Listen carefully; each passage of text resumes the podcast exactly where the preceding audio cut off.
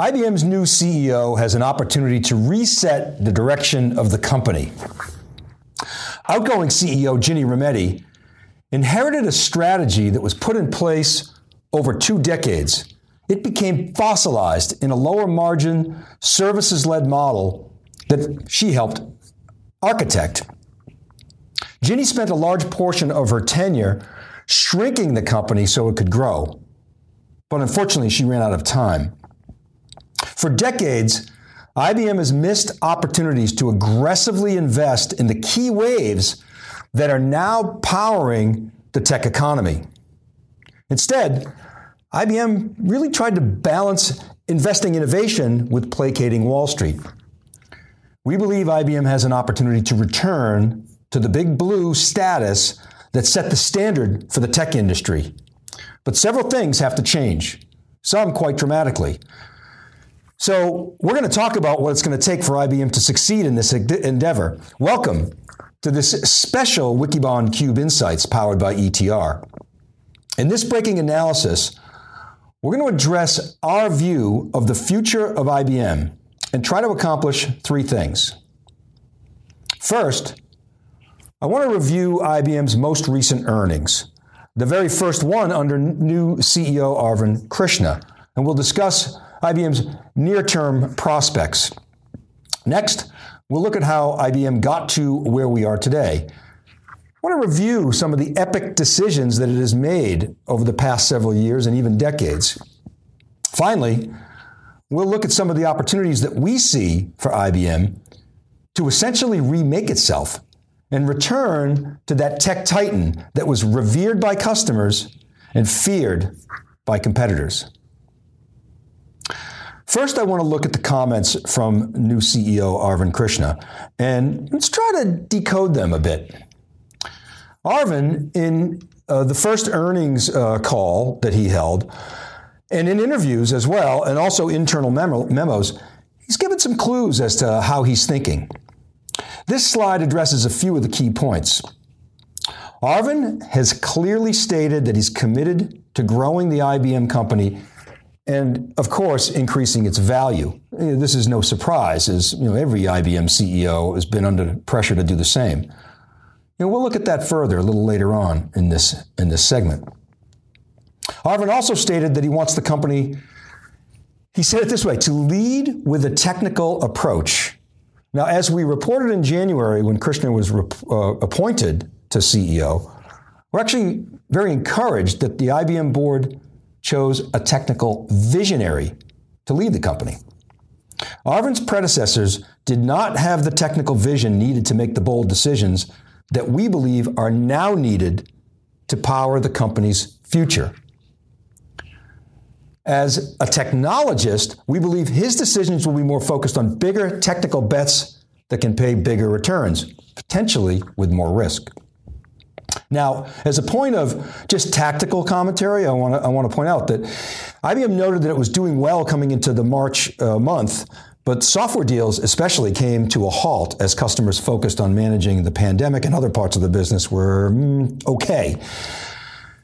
Now, this chart pulls some of the data from IBM's quarter, and let me make a few comments here. Now, what was weird here, IBM cited modest revenue growth on this chart. This was pulled from their slides but revenue was down 2% for the quarter relative to last year. So, so I guess that's modest growth. Uh, cloud revenue for the past 12 months, the trailing 12 months, was 22 billion and grew 23%. We're going to unpack that in a minute. Red Hat showed good growth. Stu Miniman and I talked about this uh, last week. And IBM continues to generate solid free cash flow. Now, IBM, like many companies, they prudently suspended forward guidance. Yeah, some investors bristled at that, but I really have no problem with it. I mean, it's just way too much uncertainty right now. So I think that was a smart move by IBM. And basically, everybody's doing it. Now, let's take a look at IBM's business segments and break those down and make a few comments there. As you can see in this graph, IBM's 17 plus billion dollar quarter comprises their four reported segments cloud and cognitive software, which is, of course, its highest margin and highest growth business at 7%. Uh, you can see uh, its gross margin is, is you're really, really nice. Um, but it only comprises 30% of the pie. Services, global business services and GTS, global technology services, are low growth or no growth businesses that are relatively low margin operations.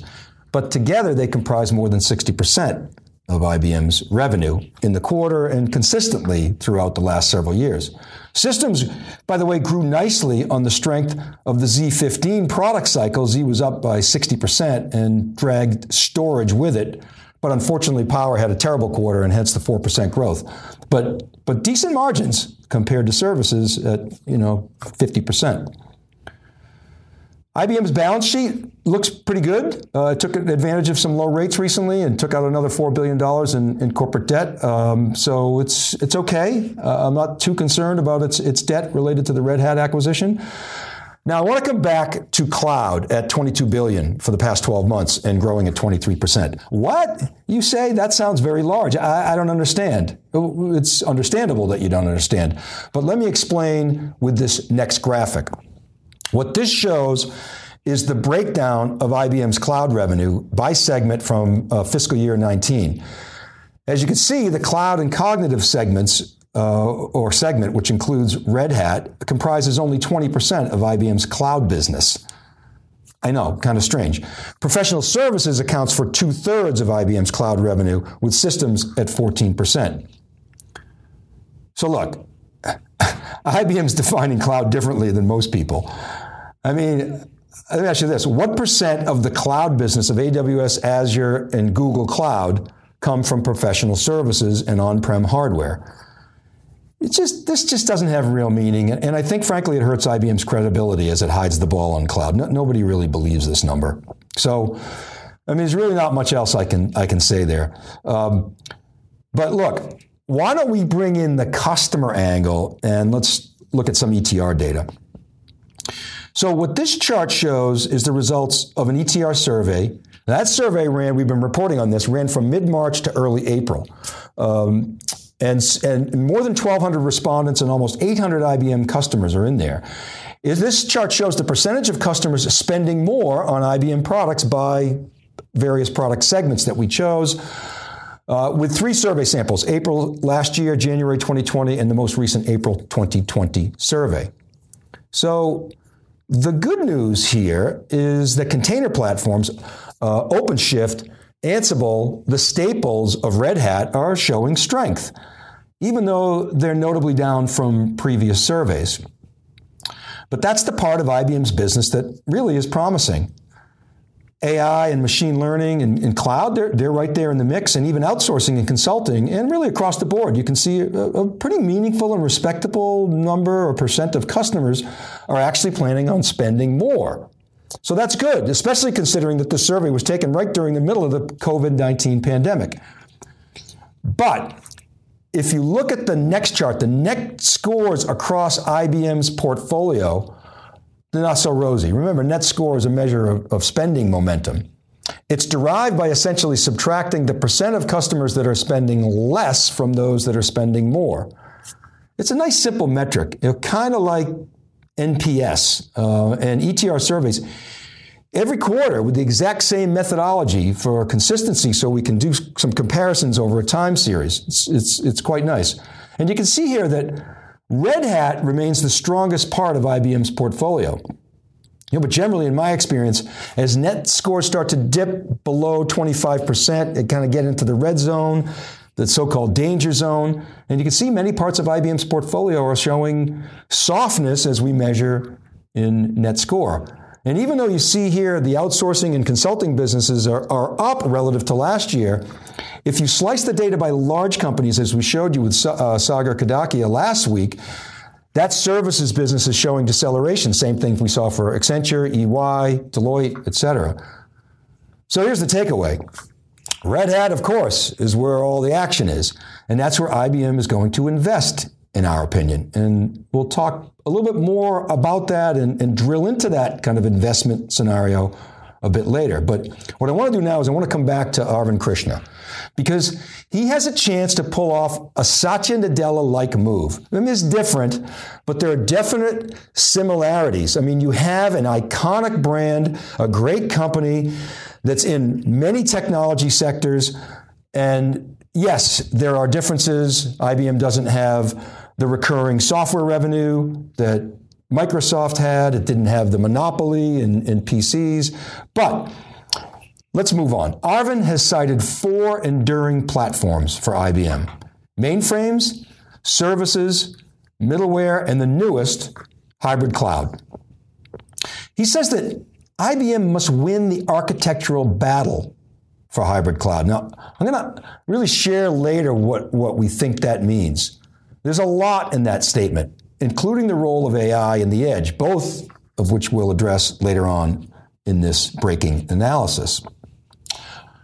But before we get there, I, I want to understand from a historical perspective where we think Arvind is going to take IBM. And to do that, we want to look back over the modern history of IBM, modern meaning the, the post mainframe uh, dominance era, which really started in 1993 when Lou Gerstner took over.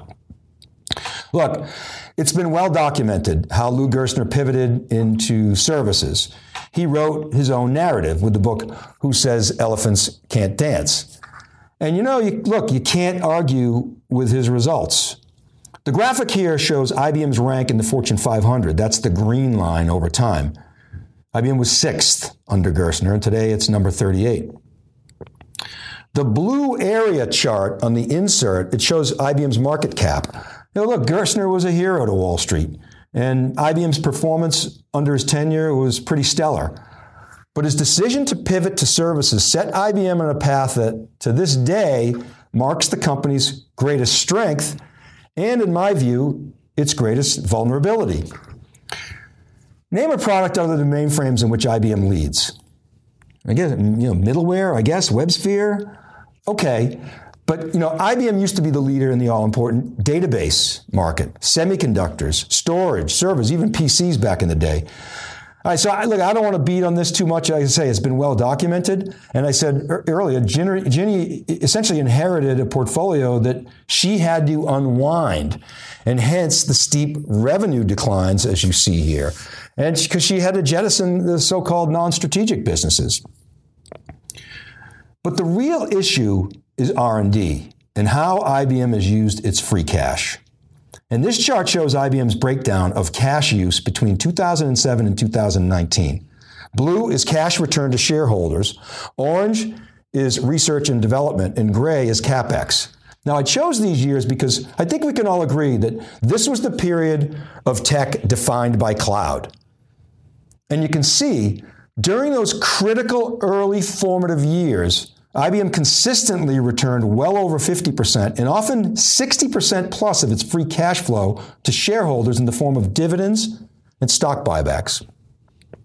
Now, while the orange appears to grow, it's because of what you see in this chart.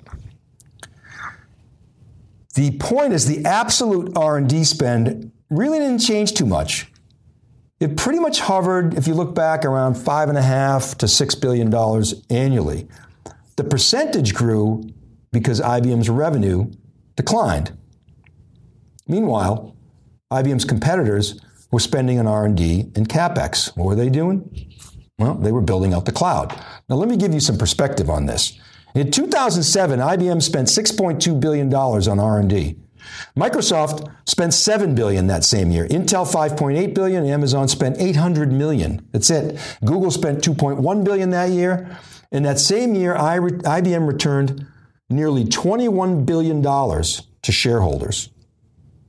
In 2012, IBM spent $6.3 billion on R&D.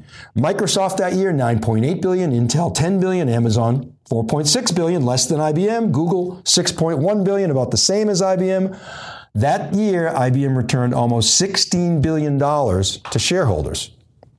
Today, IBM spends about the same 6 billion on R&D. About the same as Cisco and Oracle. Meanwhile, Microsoft and Amazon are spending nearly $17 billion each uh, sorry, Amazon 23 billion, and IBM could only uh, return seven billion dollars to shareholders last year. So while IBM was returning cash to its shareholders, its competitors were investing in the future and are now reaping the rewards. Now, IBM suspended its stock buybacks after the Red Hat deal, which is good in my opinion. Buybacks have been a poor use of cash for IBM, in my view. Recently, IBM raised its dividend by a penny. You know, it did this so it, it could say that it has increased its dividend 25 years in a row. Okay, great. Not expensive. So uh, I'm glad that, that investors were disappointed with that move. But since 2007, IBM has returned more than $175 billion to shareholders. And somehow Arvind has to figure out how to tell Wall Street to expect less while he invests in the future. So let's talk about that a little bit. Now, as I've reported before, here is the opportunity. This chart shows data from ETR. It plots the cloud landscape and is a proxy for multi cloud and hybrid cloud. It plots net score or spending momentum on the y axis and market share, which really isn't market share as we've talked about. It's a measure of pervasiveness in the data set. That's plotted on the x axis. So the point is, IBM has presence. It's pervasive in the marketplace. Red Hat and OpenShift, they have relevance. They have momentum with higher net scores. Arvind's opportunity is to really plug OpenShift into IBM's large install base and increase Red Hat's pervasiveness, while at the same time lifting IBM's momentum. This in my view, as Stu Miniman and I reported last week at the Red Hat Summit, puts IBM in a leading position to go after multi and hybrid cloud and the edge. So let's break that down a little bit further. When Arvind talks about winning the architectural battle for hybrid cloud, what does he mean by that? Here's our interpretation. We think IBM can create the de facto standard for cloud and hybrid cloud. And this includes on prem, public cloud, cross clouds or multi cloud, and importantly, the edge. Here's the opportunity it's to have OpenShift run natively, natively everywhere on premises in the AWS cloud, in the Azure cloud, GCP, Alibaba, and the IBM cloud, and the Oracle cloud, everywhere, natively. So it can take advantage of the respective services within all those clouds. Same thing for on prem, same thing for edge opportunities. And I'll talk a little bit more about that in a moment. But what we're talking about here is the entire IT stack running natively, if I haven't made that point, on OpenShift. The control plane, the security plane, the transport, the data management plane, the network plane, the recovery plane, every plane, a Red Hat led stack where the management of resources is 100% identical everywhere, the same cloud experience. That's how IBM's defining cloud.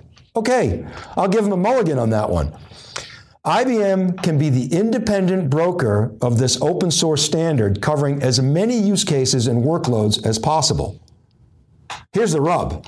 This is going to require an enormous amount of R&D. Just think about all the startups that are building cloud native services and imagine IBM building or buying to fill out that IT stack. Now, I don't have enough time to go into too deep to uh, uh, all other areas, but I do want to address the edge, the opportunity there, and weave in AI. Beyond what I said above, which I want to stress, the points I made above about hybrid multi cloud include edge. The edge is a huge opportunity. But IBM and, and many other, if not most other traditional players, we think are kind of missing the boat on that. I'll talk about that in a minute. Here's the opportunity AI inference, inference is going to run at the edge in real time. This is going to be incredibly challenging. I mean, think about this a car running inference AI generates a billion pixels per second today. In five years, it'll be 15 times that. The pressure for real time analysis at the edge is going to be enormous, and it'll require a new architecture with new processing models that are likely going to be ARM based, in our opinion. IBM has the opportunity to build end to end solutions powered by Red Hat to automate the data pipeline from factory to data center to cloud and everywhere. Anywhere there's instruments, IBM has an opportunity to automate them. Now, rather than toss traditional, in, traditional Intel based IT hardware over the fence to the edge, which is what IBM and most people are doing right now, IBM can develop specialized systems and make new silicon investments that can power the edge with very low cost and efficient systems that process data in real time. All right, look, I'm out of time, but some other things I want you to consider. Uh, IBM transitioning to a recurring revenue model, interestingly, back to the future, right? IBM used to have a massive rental revenue stream before it converted that base to sales. But if Arvind can recreate a culture of innovation and win the day with developers via its Red Hat relationships, as I said recently, he will be CEO of the decade. But he has to transform the portfolio by investing more in R&D. He's got to convince the board to stop pouring money back to investors for a number of years, not just a couple of quarters, and do whatever they have to do to protect the company from corporate raiders. This is not easy. But with the right leader, IBM, a company that has shown resilience through the decades, I think it can be done. All right, well, thanks for watching this episode of Wikibon Cube Insights powered by ETR. This is Dave Vellante, and don't forget, these episodes are available as podcasts wherever you listen. I publish weekly on siliconangle.com, where you'll find all the news. I publish on wikibon.com, which is our research site. Uh, please comment on my LinkedIn posts. Check out etr.plus. Uh, That's where all the data lives. And thanks for watching, everybody. This is Dave Vellante for Breaking Analysis. We'll see you next time.